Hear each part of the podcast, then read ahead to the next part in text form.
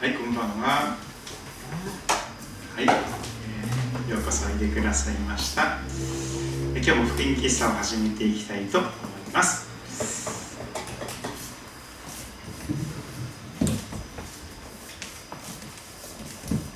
皆さんはどんなところで生まれ育ったでしょうか？私は四国の高知県で生まれまして海を見ながら育ったですね太平洋を見ながら、これは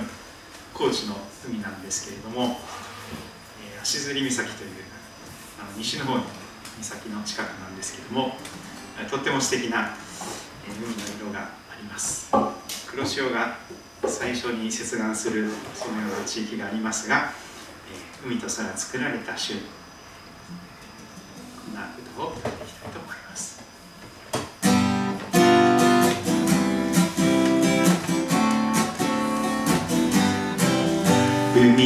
空作られた主はあなたの主私の神罪を許す救い主みんなの主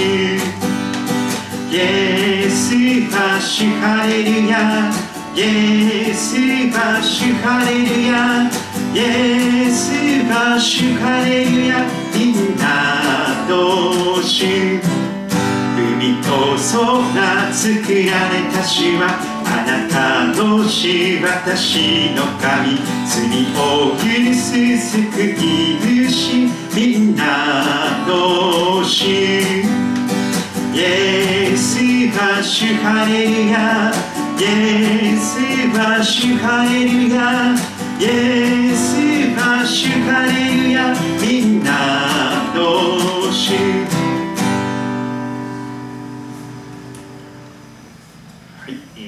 ては「えーパワー・オブ・ユア・ラブ」え神様の愛の力について語っていけたらと思います。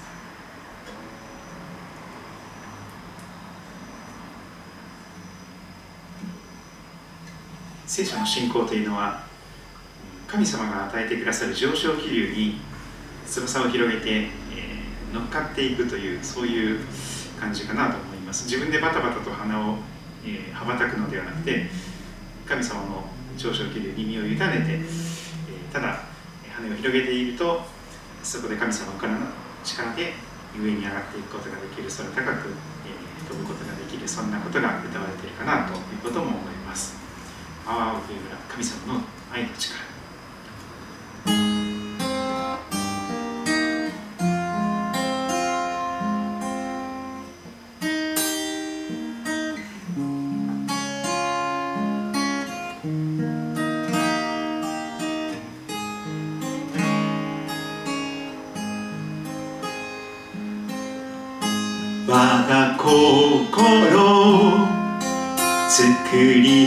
えたまえ溢れてる。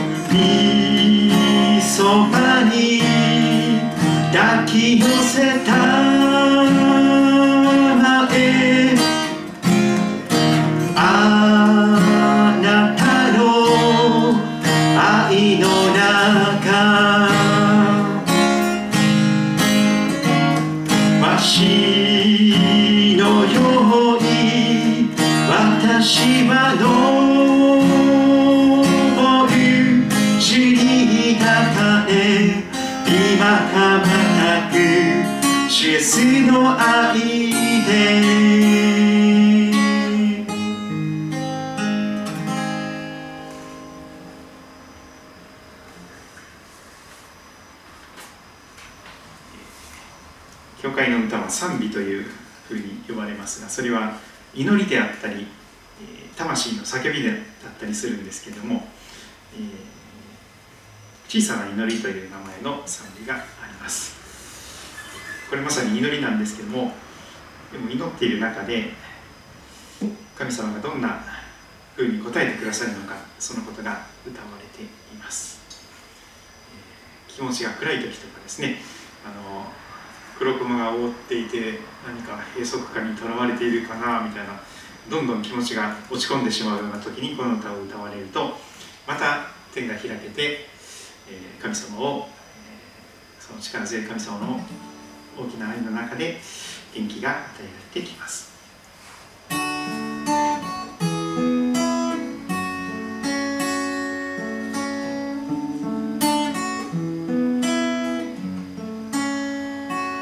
この心の恐れや苦しみのすべてを。今私の内から取り除いてください。ずっと幼い頃に。空を見上げながら感じていた敬願与えてください。祈り求めた。時目の前の雲が溶けてゆき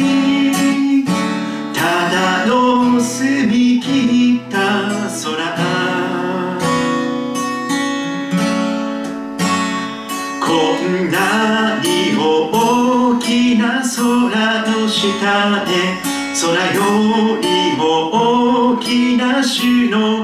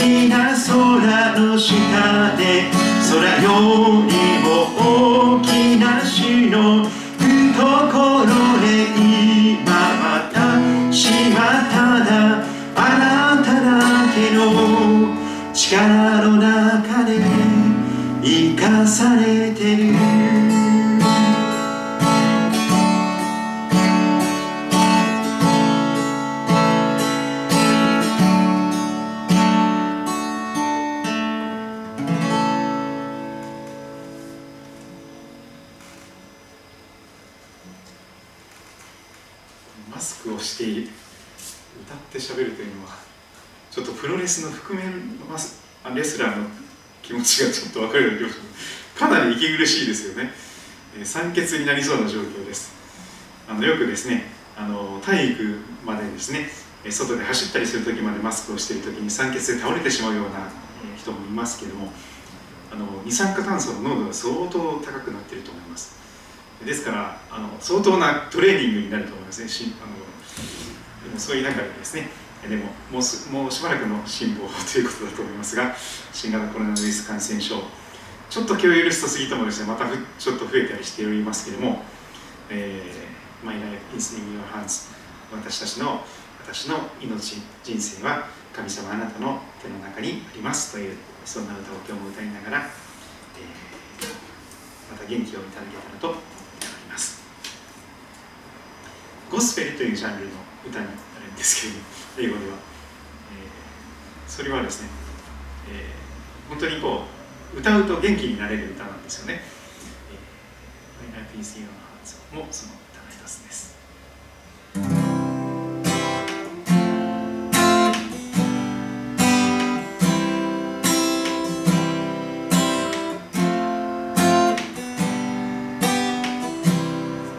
心配しないで。恐れないで。喜びの朝涙は消える。主イエスはいつも友達のよう。心に明かり灯してくれる。私は生きる。私は歩く。何が起ころうともその手の中で主イエスと共に私は生きる。何が起ころうともその手の中で試される時何もできず愛することも今はできず忘れないでいよう。主イエスのことを心に明かり灯してくれる。私は生きる。私は歩く。何が起ころうともその手の中主イエスと共に私は生きる。何が起ころうともその手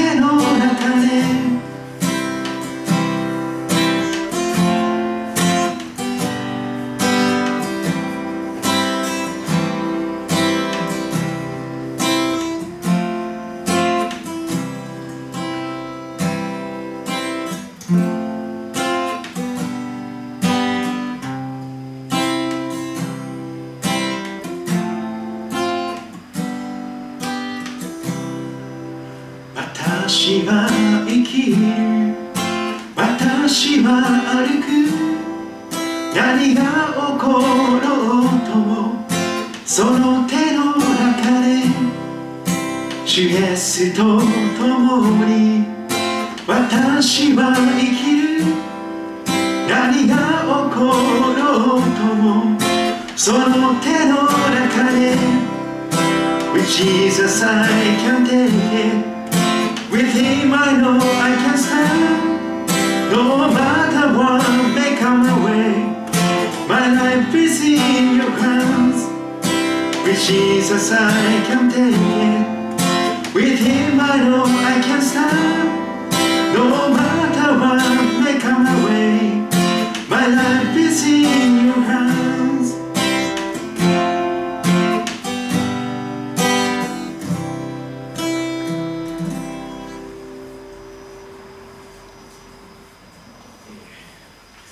いろんな国の賛美歌があるんですけれども次に歌いたい賛美歌はスウェーデンの歌です実は私たちの教会が所属している日本同盟キリスト教団という教団はスウェーデン出身のフレデリック・フランソンという人によってその燃えて輝く光というですね本があるんですけどその伝記がありますが、えーフレデリック・フランソンという方はスウェーデン出身の方なんですけどもやがてアメリカに移り住みそして本当に心燃やされて信仰的に救いの体験を受けてそしてやがてですね世界中に宣教師を送る団体を作りたいということでですね、えー宣教団体というのを作りましてそれで、まあ、アライアンスミッションといいますけども、えーそれをですねそしてたくさんの宣教師を世界中の国々に派遣しました。あるグループは中国に送られたんですけども中国がさまざまな形で宣教師国外追放をした中でどこに行くべきでしょうかしようと祈った宣教師の何人かが日本に導かれてきたんですよね。私がしばらくいた愛知県あたりはですねスウェーデンアライアンスミッションの、えその宣教師によって開拓された教会がほとんどです、えーエステル・スウェンソン宣教師とかですね、えーそのような方々の名前がありますがもうすでに天に行かれています。日本人で英語ができる方が通訳をしてその宣教師の英語のメッセージを日本語に通訳してさまざまな形で救いの技がなされていきました、えー今浜名湖バイブルキャンプというところがあるんですけども、えー浜名湖の風光明媚なその湖畔にちょっと小高い丘のところにキャンプ場がありますがバイブルキャンプ、えー春に、えー中高生キャンプとかですね夏に小学生キャンプ中高生キャンプ成人キャンプでお正月にはですね青年あ成人キャンプとかですね新年盛会とかいろいろありましてですね、えーその地域の人たちがですね、えー年に何回もそこに集まってそして一緒に顔を合わせてお交わりをして一緒に奉仕をして一緒に御言葉を聞いて一緒に人を育てていくというですねそんな素敵なことがありましたがそのバイブルキャンプの元になったのはスウェーデンの学校なんです。スウェーデンの宣教師が長く日本で宣教したいと考えたので自分たちの子供たちをその場所で教育したいという、まあ、チャーチスクーリングみたいなホームスクーリングをちょっと大きくしたようなその自分たちでその子供たちの次の世代の子供たちを信仰教育していくんだというその建物を作ったんですね。学校を作りました。スウェーデン学校。それを同盟教団が買い取ってもともとのスウェーデンの宣教師の、えー活躍されていた場所だしそこを育っていたたくさんのスウェーデンの人たちがまた宣教師になったりもしておるんですが、えーよく歌われた歌がこの「輝く日を仰ぐ時」という歌です。スウェーデンのメロディーがついています。そしてこの歌は本当にアウトドアで歌うともう最高の歌なんですよね。私山とかに行く時ですね必ずこの歌をもう大声で歌ったりしてるんですけども「えー輝く日を仰ぐ時」これはですねちょっと前にあの奥日光ですね、えー相当あの、えー奥絹というところがありますが絹沼とかっていうところがですねもうすぐ歩いていくとあるんですけども歩いて1時間ぐらい歩かないと温泉にたどり着けないとかそういう場所なんですよね。まあそこまで行ったらコロナもいないかなということでちょっと散歩に行ってきたんですけども約1時間ぐらいですねこういう川川のほとりをですね、えー散歩しながら歩いていく中でこの歌を歌いました輝く日を通ると教会福音賛美の中にあります。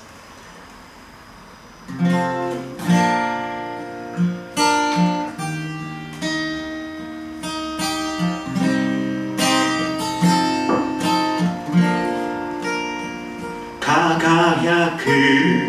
日を仰ぐとき月星眺めると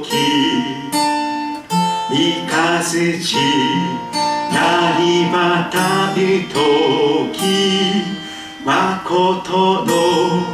御神を思う。我がたがいざたたえよ大いなる御神を我が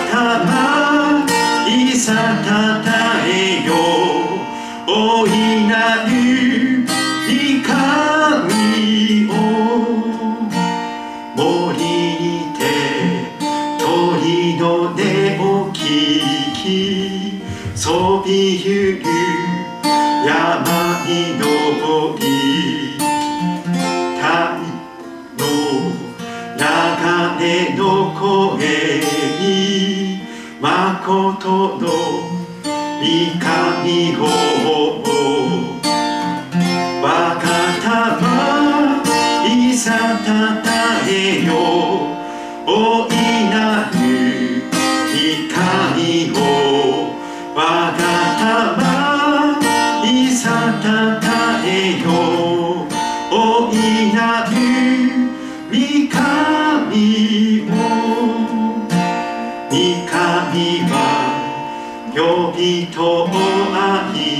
し瞳の御子を下し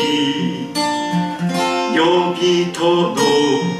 救いのために十字架にかからせ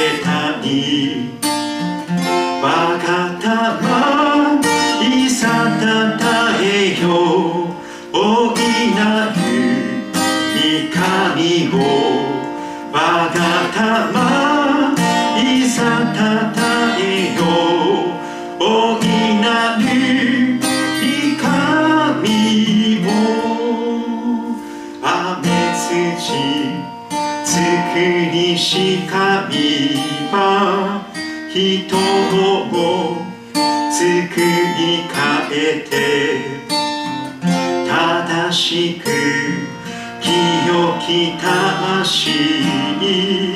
もつりとなだしめたを我がたば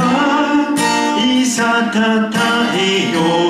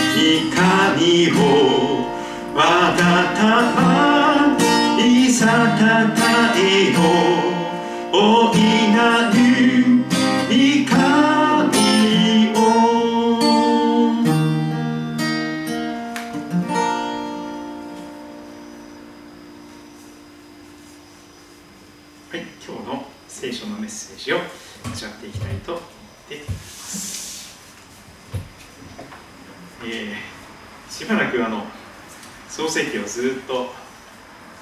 アブラハムさんのあたりから始めてですね、そしてイサク、ヤコブ、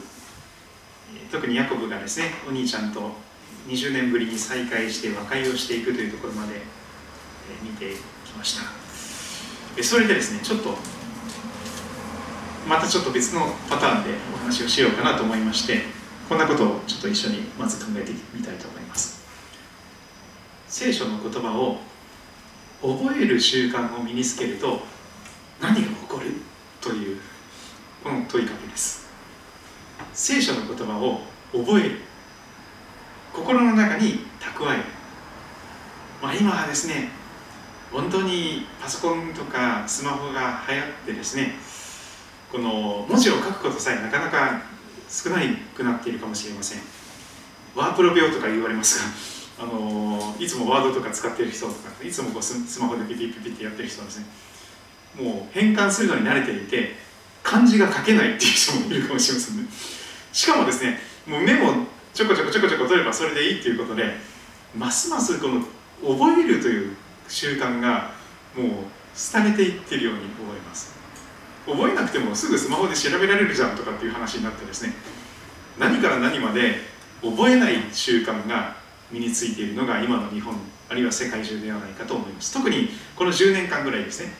あのアップルのスティーブ・ジョブズがですね iPhone というものを作り出してそれが瞬く間に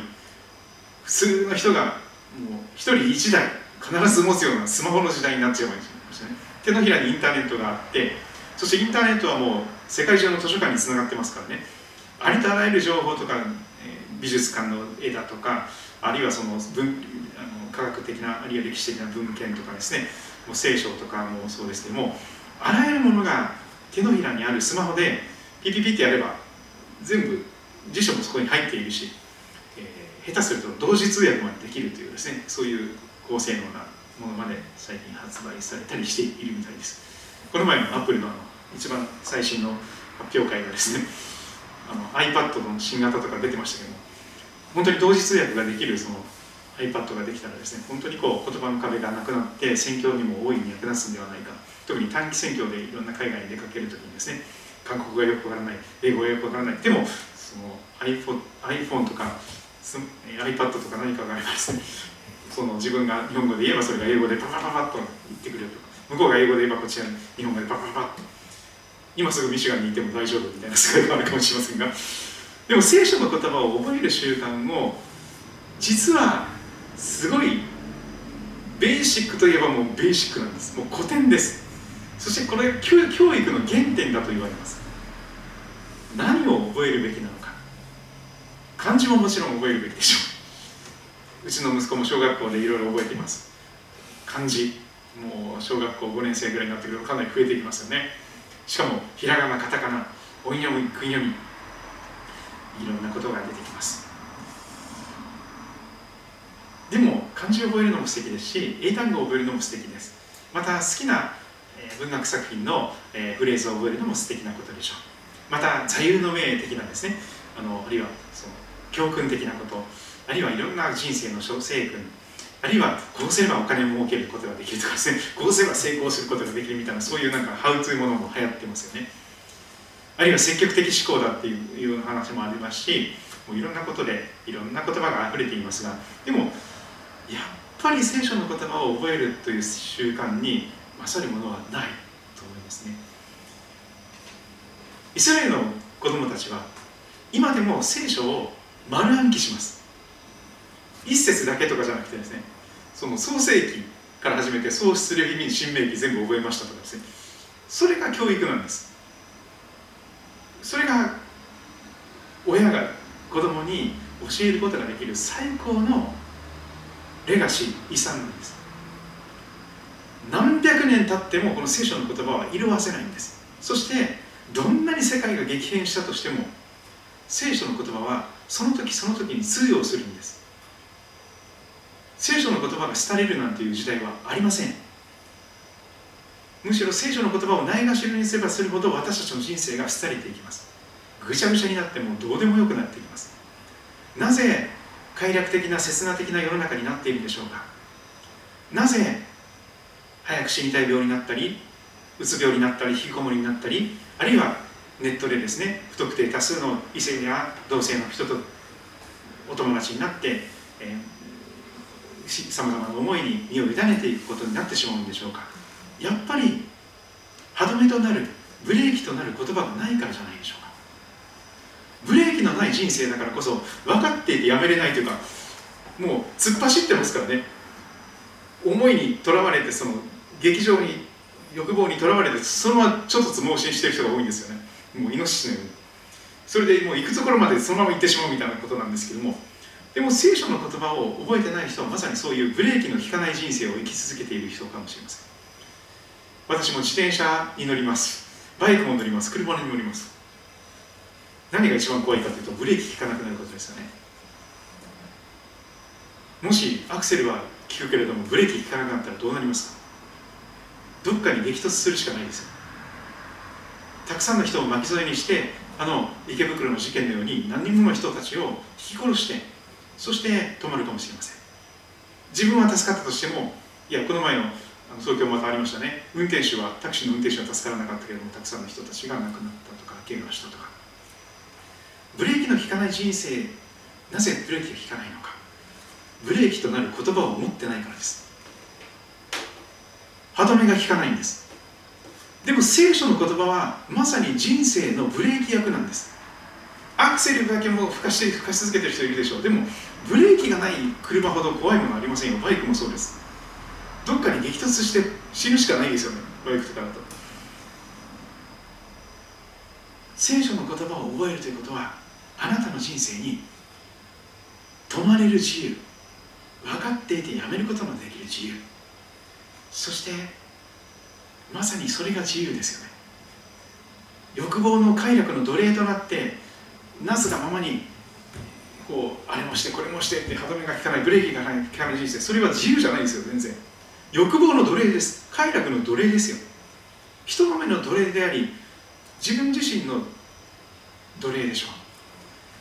でもなぜそうなってしまうのか。やっぱり聖書の言葉を覚えてないからだと思うんです。私も2000年から、まあ、あの伝道師という立場になってですね聖書の道を伝える人になりました。それからしばらくして牧師というような立場にもなりましたけどももう一生懸命聖書の言葉を毎日のように教えています。伝えています。でもですねやっぱりこれに戻るしかないなと今最近思い始めてますね。聖書の言葉を覚えることを一緒に習慣として身につける以上のことは何もできないと思います。それしなければ結局いくら立派なメッセージを語ってもすぐに右から左に忘れ去られてですね。そしてあっという間に世の中のいろんなものに支配されて世の中の好きな音楽悪魔的な音楽もありますし早く死にたくなるような切な的な音楽もありますしもういろんな音楽の中でぐちゃぐちゃに頭がせっかくの言葉がどっか行っちゃいますよ。せっかくの日曜日に来てメッセージを聞かれたとしてもすぐに聖書の言葉がどっか行ってしまって別のものが頭をいっぱいに心をいっぱいにしてしまうとですね元の木阿弥どころかもっと悪くなってしまうことがあります。そして結局分かっちゃいるけどやめられない。やめたいけどやめられない。依存症状態。中毒状態。そういう中でそこから抜け出すことができない。やめたいと思ってもやめれない。で結局祈ることさえできなくなる。信仰さえどっか行ってしまう。ということが起こるんですよね。やっぱり聖書の言葉を覚える習慣を身につけるともうこれしかないということですけども。あの昨日今日あたり日本を立たれてですねミシガンに帰られてしまいましたけど宮本俊一先生、えー、雅子先生ご夫妻が、えー、この度この夏スイートに2回も来てくださいまして。日曜日と木曜日の午後ですね。それで本当に幸いの時が与えられましたがあの宮本先生がアカペラで歌ってくださったこの歌ですね。あのこの歌は誠に素敵な歌ですよね。支援者の旧約聖書の詩篇の一編というところをそのまんま、まあ、昔の訳ですけどもこれまでの新海訳ですがその訳をそのままにメロディーに乗せて歌にしています。でこれにですね聖書の教えを覚えたらどういう素晴らしいことが起こるのかそれを習慣にしていったらどんな素晴らしい人生を歩むことができるのかということが約束されています主の教えを喜びとし昼も夜もその教えを口ずさむ。それは昼も夜もそれを口ずさむわけですから言葉で発音して声に出してそしてそれを耳で聞きながらそれを何回も何回もリフレインするわけですよね。そうするとそれが覚えるための一つの大きな強力な方法です。聖書の言葉を自分で朗読して声にして読んでその音を自分で聞いて聞きながら目で追ってそれをこのルーチンですよね。目で見てそれを発音してそれを耳で聞いて心の中で何度も何度もリフレインする聖書の中で清い動物というのは反数する動物と言われます。牛さんとかはこのちょっと汚い話ですが食べた草をですねいっぺんちょっとこう喉元まで持ってきてそれでまたこう胃袋の中に入れてでまた出てきて何回もこう噛んで噛んで噛んでしながらまた戻してきてっていうその何度も何度も噛んで噛んで咀嚼して消化吸収できるぐらいにしっかり噛んで噛んで噛んで味わう。これがまさに聖書の教えを喜びとし昼も夜もその聖書の教えを口ずさむ。自然に覚えることになりますけどもそうするとそういう生活習慣を身につけてそういう生活習慣の中で毎日を生きている人はどうなるのか。その人は水路のそばに植わった木のような人になるんです。フルトネ川とか江戸川とかぜひ散歩してみてください。水路のそばに植わった木。これは江戸川ですけども。あの関宿城とあのこっちの杉戸町の間の島があるんですけどね。島の中に結構木が植わっていたりするんです。今ちょっとスズメバチがぐんぐん飛んでますからちょっと危険ですけども。この前ちょっと行ったらですねもうスズメバチがブワーンって来てですねもう10匹ぐらい偵察隊が飛んでくるわけですね。どっかに巣があるはずですけども。秋非常に攻撃的になって巣作りをしてですねまたいろんな形でこう移動していく活動期に入っていますのでちょっと今は遠慮した方がいいかもしれませんが冬になったりした時ぜひあの関宿城を回りながらですねこの辺もサイクリングもとてもいいと思います。あの佐世のから行くとすぐ近いですよね。あの利根川のサイクリングロードを走るとすっごい気持ちいいですよね。利根川そして江戸川のサイクリングロードもですねあのディズニーランドまで行けちゃいますよね。私海まで行ったことありますけど行って帰ってくる。まあ一日であれば行けますけどもあの普通のあのママチャリでなければですねでも結構な運動になりますよ。でもそれそれそれこそ本当にもう日焼けしてですね真っ黒クロスケにもう一日で真っ黒になりますけどもう痛くてですねもうヒリヒリしても真っ赤になりますが。でも水路のそばに植わった木私のまさにフルトネ川の流れのほとりにあるいは中川の流れのほとりにあるいは利根川の江戸川の流れのほとりに植えられた木のようですよね。その木の将来は保証されています。干木のようなちっちゃな木で終わるそういうことではありません。ちゃんと水路のそばに植えられてますから意図的に神様によって。ですから水に困ることがないんです。しかしちょっとちょっと根を張るという作業はしっかりしなきゃいけないでしょう。それが言葉を覚える神の言葉を覚える努力をするということかもしれません。努力という言葉はあまり好きかもしれない。好きでないかもしれませんがでもとにかく主の主がどれだけ私を愛してくださっているのかということが分かればその主の言葉は喜びとなります。本当に私をこんな私をそれでも愛してくれている人の言葉ってすごく嬉しいですよね。その人の言葉を聞きたい。そういう喜びの中で聖書の言葉をねばならないではなくて私を誰よりも愛してくださっている神様のそのラブレターとして読んで口ずさんで耳で聞いて味わっている。まさにその人こそ水路のそばに植えられた木なんです。その人の将来は素晴らしい幸いにが祝福されています。約束されています。時が来ると実がなる。時が来ないと実はないんですならないんですけど。でも時が来ると必ず実がなる。実を結ぶことができる人生がまず保証されています。どんな人であっても何をやってる人でも必ず実を見たいと思いますよね。オリンピックやってる人も必ずその実を見たいと思うでしょ。メダルとかいろんな結果を。実がない人ってすごく虚しいですよね。さまざまなことで一生懸命頑張ったとしても結局何を言ってもダメだったということであれば本当に虚しくて悲しくてもう死にたくなるでしょう。でももしそういう状態であったとしてもやり直せます。今日から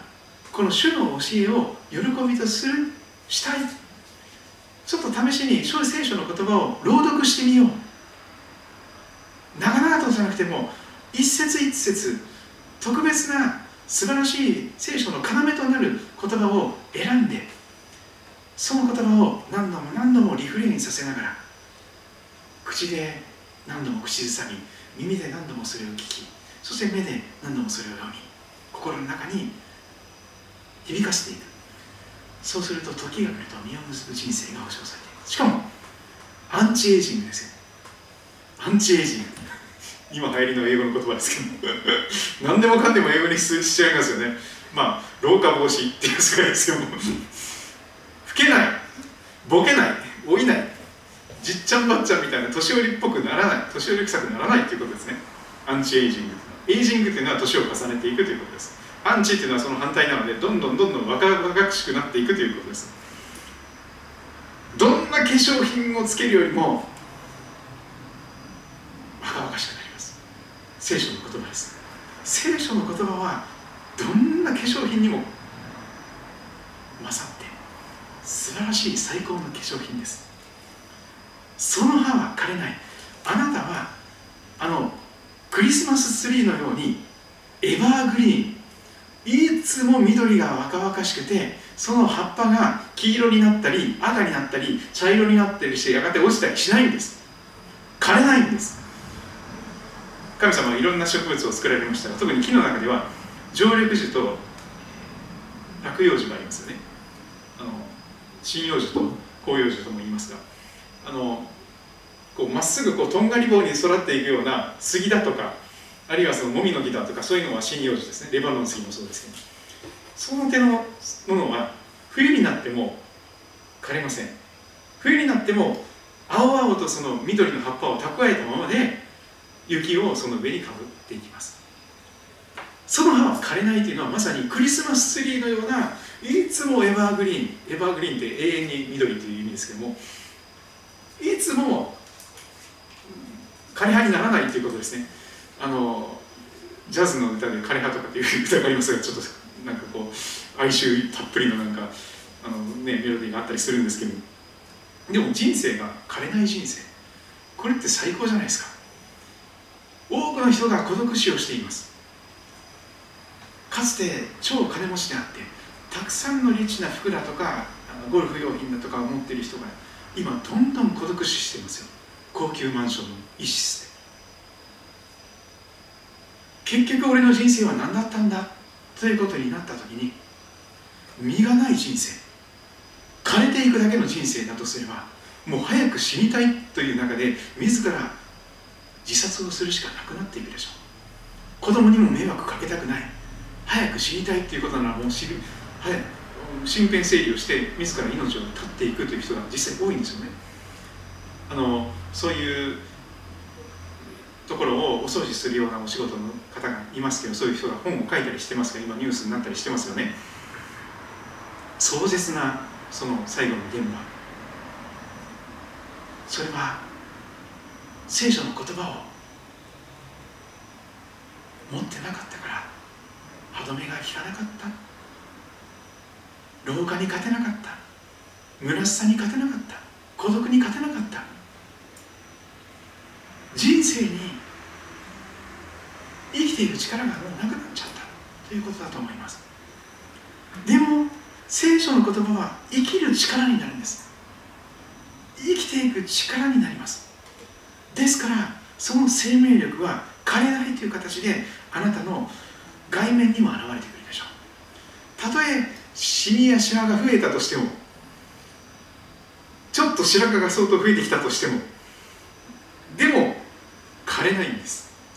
いやたとえ髪の毛が少なくなったとしてもそれでも素敵な笑顔を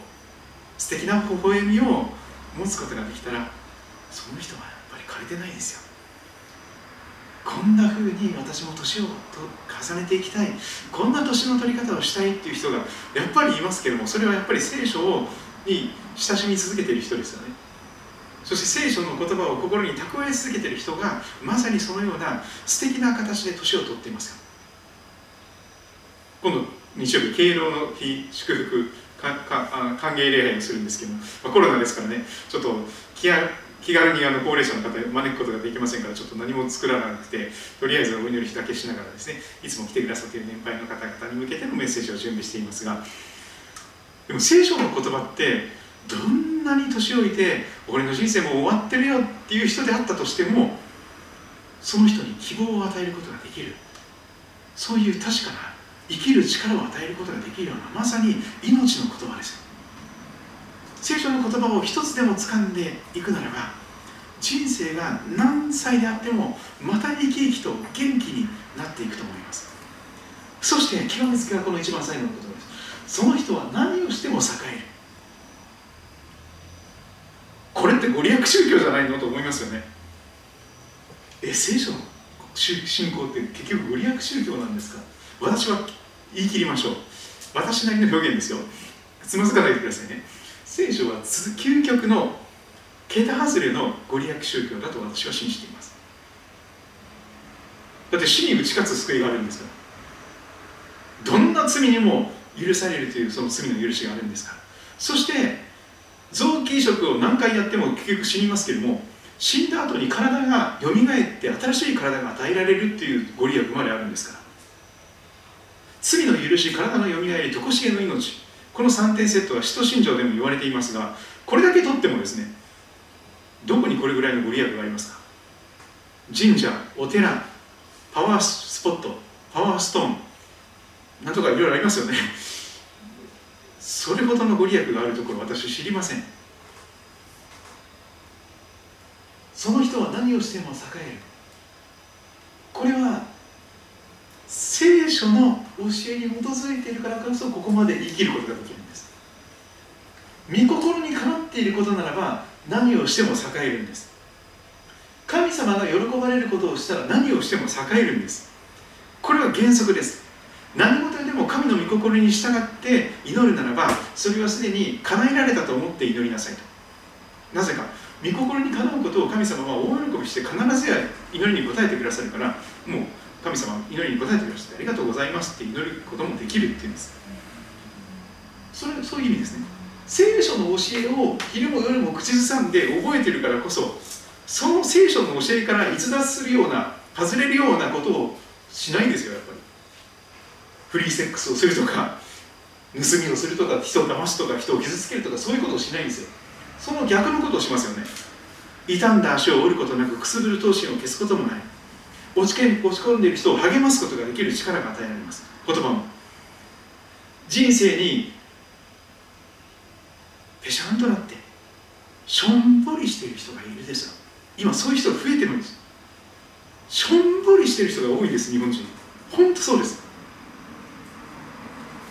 もう俺の人生終わったかなっていう感じでしょんぼりしている小さな子供もいますよ。小さな子供からずっとしょんぼりしてるんですからもう本当に悲しい世の中ですよね。希望がないんですこの国に。金儲けの話だけは利権だけはあっても。希望がないです。でも聖書の教えを喜びとし口ずさみ自然に覚えているそういう生活習慣を送っている人はやがていつまでも残る実を結びます。過ぎ去ってしまう消え去ってしまう忘れ去られてしまうそういう実じゃないんですよ。ジェームス・ドブソンというファミリーフォーカス・オン・ジャパンというあファミリーフォーカスというあの働きをされている方がいますけれどもその先生が昔テニスのチャンピオンだったんですよね。でまあ大坂なおみさんも活躍されたりいろいろしていますけどもとにかくテニスのチャンピオンでたくさんトロフィーとか表彰状をもらった人です。ところがしばらく経った後に自分のかつてのトロフィーがなんか誇りだらけになって 送られてきたらしいんです。それで学校に飾られていたらしいんですけどもその母校に。でもその学校が改装することになってあの取り壊しになるからもうこの古くなってしまって埃まみれになってなんか帰りられなくってなってたこのトロフィーあなたのものだったって名前が書いてありましたがお返ししますみたいな。で返品されてきた。ドブソン先生は言うんです。何年かしたら今あなたがキラキラと輝いて持っている商標表彰書とかメダルとかもやがて埃まみれになってゴミ箱行きになるでしょう。私たちは何のために何が見たくて何のために生きてるんでしょうか。過ぎ去ってしまうもののためですか。消え去ってしまうもののためですか。忘れられてしまうことのためですか。そんなことじゃないですよね。誰もが願いますよ。過ぎ去ってしまわない。忘れられない。いつまでも残る実を結ばせようなそんな確かな人生が生きたいと誰もが思うはずです。でも自分の力では無理なんです。絶対どう頑張っても無理ですよ。どの分野で活躍したとしてもやがて必ずその栄光は過去のものになってしまいます。必ず引退しなきゃいけなくなるんですよ。そしてスポーツ選手とかモータースポーツの選手は特にそうですけどももう早いですよね引退の時期が30代って言ったらもう実産ばあさんだねとか言われたりしてもう格闘技とかもそう早いですよね。もう野球の選手もですね40、50になってきたらそれはちょっとかなりきついですよ。昔バンバンホームラン打てた人もですねちょっとちょっと後輩のためのことにしますよね。草野球に頑張りますとかっていうことになりますよね。でも聖書の教えを喜びとしている人その人は過ぎ去ってしまわない。消え去ってしまわない。忘れられない。いつまでも残る実を豊かに豊かに実らせてそしてやることなすこと全て裏目に出ず聖書に導かれてしたことは全部成功していく。用いられていく。ということが起こるんです。こうそういう約束なんです。聖書の喜び聖書の教えを口ずさんでるからこそ聖書に聖書の中にそれしちゃいかんよって言っていうことをあえて避けますからねやっぱり。避けることができるブレーキも効くようになりますから。結局自然に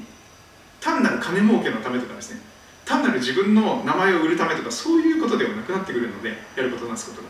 動機そのものが変えられてきますから。神様を愛するため人を愛するためそのためにすることは何をしても栄えるということに自然になります。原則ですから。それでですねこの本を皆さん持ってますかね？今これプレミアがついたりしているんですよね。下手すると3倍ぐらいの値段でアマゾンとかで売られたりした時期もあったんですけど今どうか分かりません。命の言葉社というですね、まあ、マイナーな 日本の教会のしかもマイナーな福音派の中のですねちっちゃな出版社ですよ。でも命の言葉書はあの私たちの宣教団体特にスウェーデンアライアンスミッションとかが全面的に今ですね資金的に支援をしてこの文章伝道文章を通して福音を伝えていく教会を立て上げていくという働きをしています。かつては宣教師が日本語に訳されたこの出版された日本語の信仰書を持ってリアカーで運んでそして全国でこれを買ってもらって信仰者が育っています。信仰の初心者が本当に良い生活習慣を身につけて信仰の成人となってそしてその時代を次の時代を担っていく働きを今も続けていますがでも今かなり世代交代の時代になっています。韓国で活躍された張陽明先生も手に召されましたし伊豆田明先生も最近召されましたしもう次から次へと有名な先生が今天国に帰っています。皆さんのお知りになっている先生も次から次へと天国に帰られているでしょう。ある人は若くして60代で天に帰られています。でこの本はプレミアついてても買う値打ちがある本なんですよやっぱり。でもできればしばらくしたらあのまた再販されたりしますのでその時にタイミングを見計らって買っていただくと定価で買えます。定価は2500円プラス税です。ですからそんなに高くはないんです。でも相当分厚くてこれは一生使える本の一つです。だって聖書に基づいてる本ですから。人生の旅を聖書とともに毎日10分暗唱聖句実践ガイドとかあるんですけど。まあ旅を人生をの旅をしていく中で聖書の言葉と一緒にやっぱり旅をしていくことが、まあ、私が毎週この福音喫茶でお勧めしていることなんですけども今日はこれだけは覚えておきたい。聖書の言葉100の最初の言葉ですね。人生の旅を聖書と。その1最初のページに「いの一番に100選ばれた素晴らしい聖書の数厳選された聖書の箇所の中で一番目に出てくる言葉はどこだと思いますか？もう信仰生活長い方はもうすぐに分かりますよね。迷わないですよね。これです。創世記一章一節。同志社大学を作った新島城さんはこの言葉でこの言葉に衝撃を受けてそして神観がひっくり返りました。日本的な神様のイメージが全くひっくり返りました。宮本先生もあのアメリカに行くですね船の中でですねこの聖書を開いて漱石一生一節を見てですね自分が今まで知っていた神様とは全然違う。大きな木のトトロみたいな神様とかですね 大きな岩とか神社とかお寺とかお守りだとかそういう神棚とかそういう仏壇とかお地蔵さんとかそういうものが神様だと思ってた。ところが創世紀一章一節はいきますよ。はじめに神がはじめに神がと語り始めますがこの神様は日本的な神様とは全然違います。神社の神様でもない。死んでから学問の神様だとか安産の神様とかそういうふうに忘れたりしますけれどもそういう人間が死んだ後に神様になるとかっていうそういう神様でもないです。靖国神社とかに祀られているもちろん人たちでもありません。もちろん天皇でもありません。初めに神が天と地を創造された。これが聖書の一番最初にその書き始めにその冒頭に適当に書かれていることです。この言葉から聖書66巻が始まるんです。こんなに分厚い。こんなに分厚い辞書みたいな本に一番最初に何が書いてあるんだろう。本って私本大好きなんですけどおすすめは最初のページと最後のページをちらっと見るとその本が読む歌詞のある本かどうかがすぐ分かりますよ。最初のページ最後のページ何が書いているかということでその本を本当に時間かけてじっくり読むか読む必要があるのか読まなくてもいい本なのか分かります。聖書はこれで始まっています。天と地を創造された神様。つまり天といえば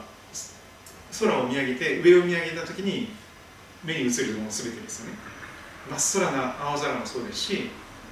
その夜の夜空もそうです。夜空に浮かぶ月も神様の作品。昼間に出てくる太陽規則正しくですね。東から昇って西の方に沈んでいくその太陽。その太陽も神様の作品だというんです。そして数えきれない星々があります。オリオン座が分かりやすいですよね。あるいは北極星とか北斗七星とかカシオペア座とか、まあ、いろいろありますけど。で天の川とかもありますけどもそして銀閣系がいろいろありますね。アンドロメダ銀河とか。とにかく神様はその一つ一つの星を作られたというんです。つまり聖書の語る神様というのは宇宙を作られた方なんです。太陽を月星を作られた方。空を作られた方。大空を作られてそこに浮かんでいる雲も作られた方。太陽の光月そして星々。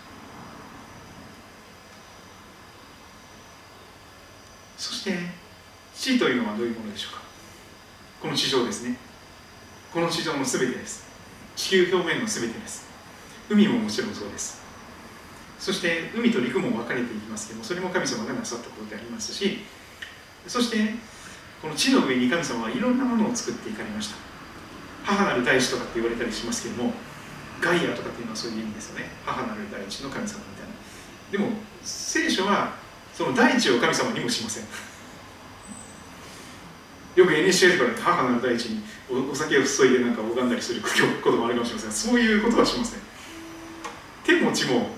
拝むものではなくて神様ではなくて神様が作った作品でしかないということですね。神様が大地を作りその上に植物緑の草とかあるいは木とかいろんな実をならせる植物を作っていかれた。そして陸上を這う生き物あるいは、陸上を走り回ったりすることができる飛び回ったりすることができる生き物も作っていかれた。もちろん海の中の魚とかシャチだとかイルカとかクジラとかも全部神様が作っていかれたということですね。全てのものが神様の作品だと言われます。魚釣り私好きなんですけども船もそうですし鯉もそうですしそれから最近の季節、まあ、秋になるとハゼ釣りとかしますよね。ハゼとかセイゴとか、スズキだとかですね。うんヒラメとかカレイとか、えー、いろんな魚メキスだとかサンマだとかイワシだとかいろいろありますよね。その一つ一つ神様がその種類に従って作っていかれた。そして私たち人間もその中に入っているんです。聖書が語る人間というのは神の作品なんです。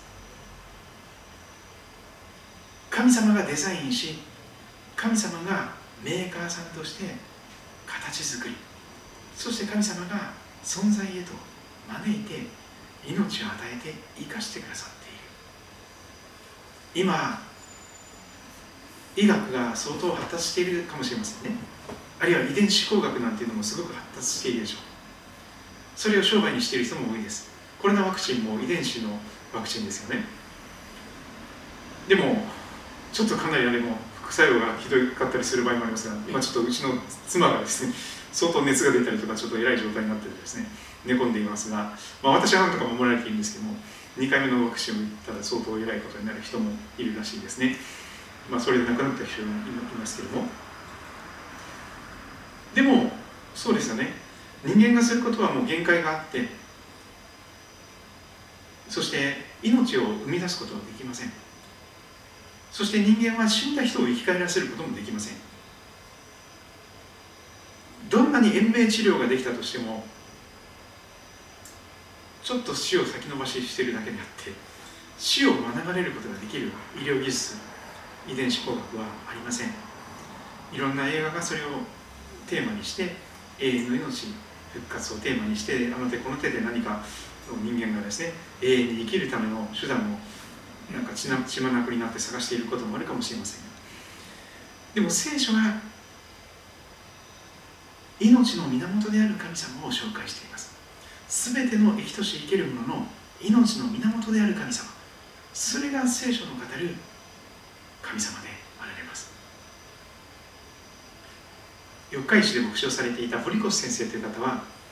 この神という日本語が日本人にとってすごく聖書の神様を分からなくしてるんじゃないかということで神という言葉を使わなくてなってですね創造主という言葉を使って全部聖書を訳したりしているということもあるんですけどもまあでもですねここで言われているように神様が天と地を創造されたというこの一つのまとまりで神様っていうイメージをもう一度捉え直すとすると宇宙を作られた神様全てのものを作られたメーカーさんデザイナーさんクリエイターさん。全てのものはこの方のデザインによって作られている。ですから共通性もありますし多様性もあります。そして非常にやっぱり神様が作られたものは美しいですよね。調和があります。本当に素敵なものがたくさんあります。それは何気なく当たり前だと思えばそれでおしまいです。でも当たり前ではないんです。偶然ではないんです。本当にありがたいありえない話です。ものすごい長い時間かけて何か塵の中から生き物ができるんでしょうか。そしてそれが進化していって人間になれるんでしょうか。それはありえない話ですね。誰かがデザインして組み立てて作ったと考えれば非常に納得がいくことがたくさんあります。そして神様は本当におられる。天と地を作られた神様がいらっしゃるということであるならばその神様に何で私を作ったんですか？私が生まれてきた目的は何なんですか？私は何を目指して生きていくべきなんでしょうか？ということをそのメーカーさんに聞くことが一番近道ではないでしょうか。それを自分探しの旅に行きますとか言ってですねどっか行ってもですね世界中旅しても見つからないですよ自分の生まれてきた目的なんて。それは作り主さんだけが解き明かすことができるものですよね。メーカーさんだけが目的を持って何かを作りますよレオナルド・ダ・ヴィンチさんがそのチェーンを作ってですねチェーンがあって自転車とかバイクが動いたりしますよね、まあ、ある人はそのゴムゴムタイヤを作ってとかですね。いろんなところに適材適所で目的を持っていろんなものが作られてそれが組み合わされて自動車になったりします。でも自動車は何の目的のために作られるんでしょうか？ガソリンを浪費するためですか？そうではないですよね。ただでさえ温暖化とか言われてるのにね、まあ、ガソリンエンジンをなんか目の敵にされているのにですね。車はあの排気ガスを排出するためだけにありますなんて言ったらそれはもうどっか行ってしまうみたいな世界になりますそうではないですね。人間もそうですよね。人間は食べるためだけに生きてるんですか？食べることが人生の目的なんでしょうか？それガソリンを浪費するためだけに存在している車と一緒になるじゃないですか。そんな無駄な存在だったらっきり言って人間はいない方がよくなりますよね。ただ浪費するだけの。でも神様はそういう無駄な存在として人間を作ったわけではないんです。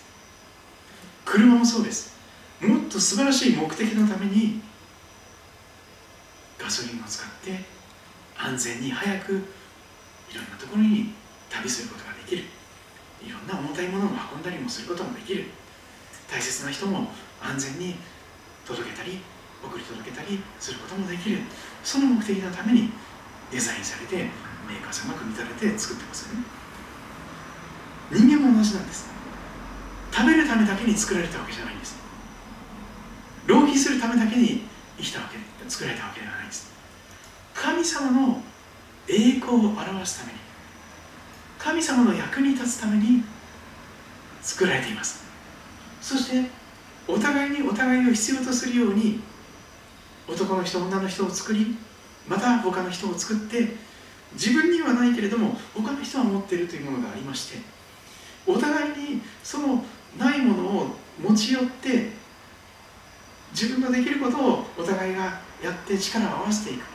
その時に一人ではとてもできないことを成し遂げていくことができる。まさに関係の中で支え合って生きる存在として人は作られました。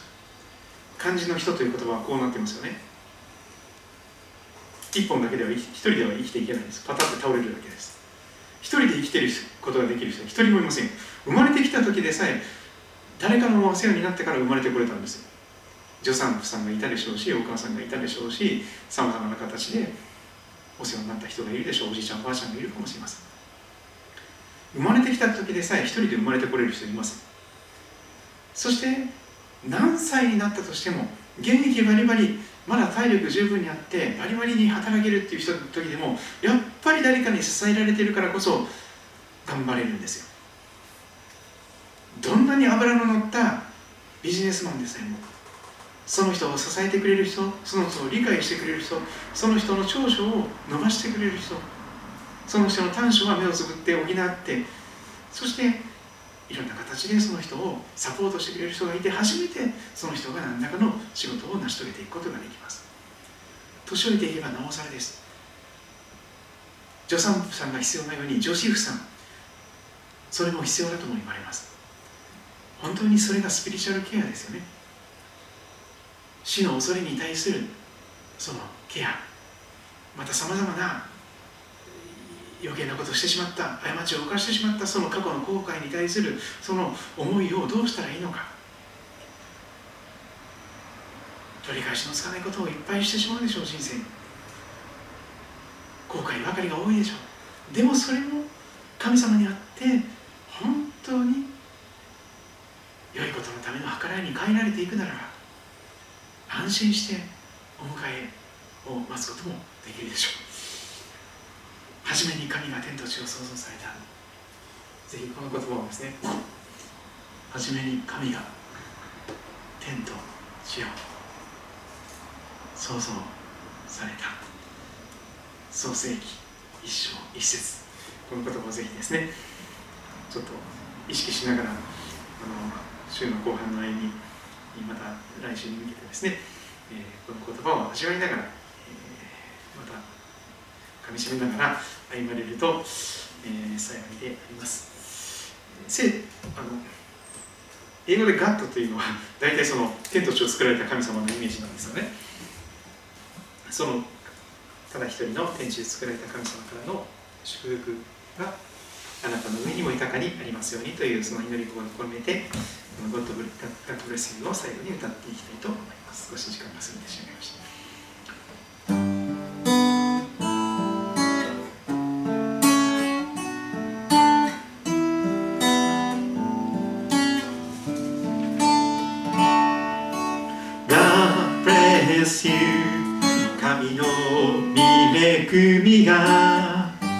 豊かにあなた。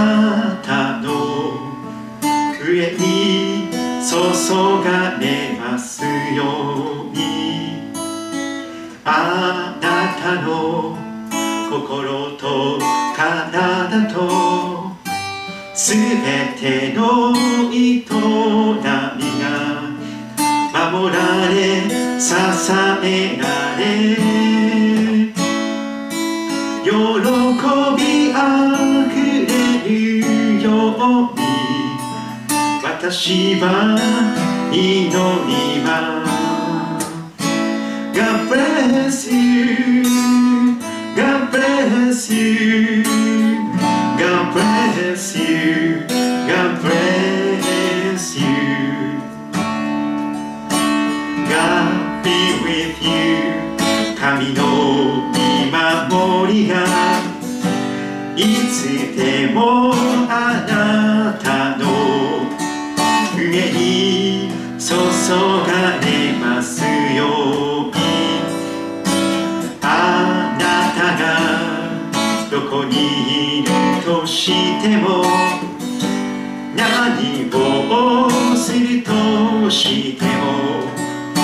いつでも神様が共におられますように私は祈ります God be with you God be with you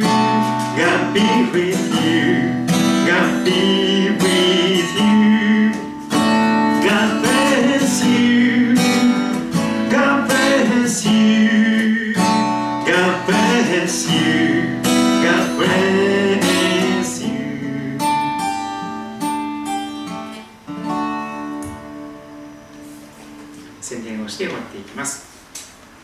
キリスト教会のホームページぜひチェックしてみてください。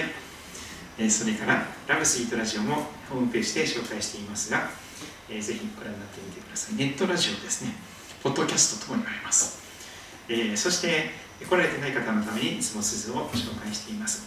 えーオンラインの礼拝も、まあ、ホームページを通して、えー礼拝を配信したりしておりますが、えーもし近くの方で、えー対象が良くて、えー行ってみようかなという気がた方はですねあのぜひお伝えくださればと思います。受付のところに消毒の液も置いてますしまた、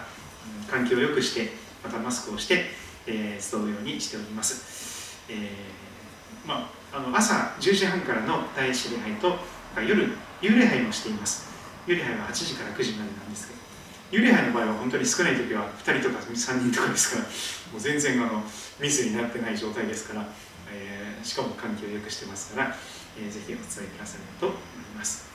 えー杉戸高校とか JA 町の役場がある通りですね。古利根川の、えー流れのほとりにあります。本当に歩いて1分ぐらいで古利根川に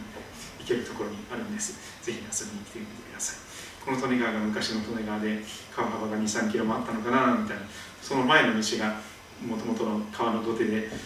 向こうまでかなり広い流れがあったのかなみたいなことを想像しながらですね。あの見ていただくとまたとても新鮮な姿が映るように思います。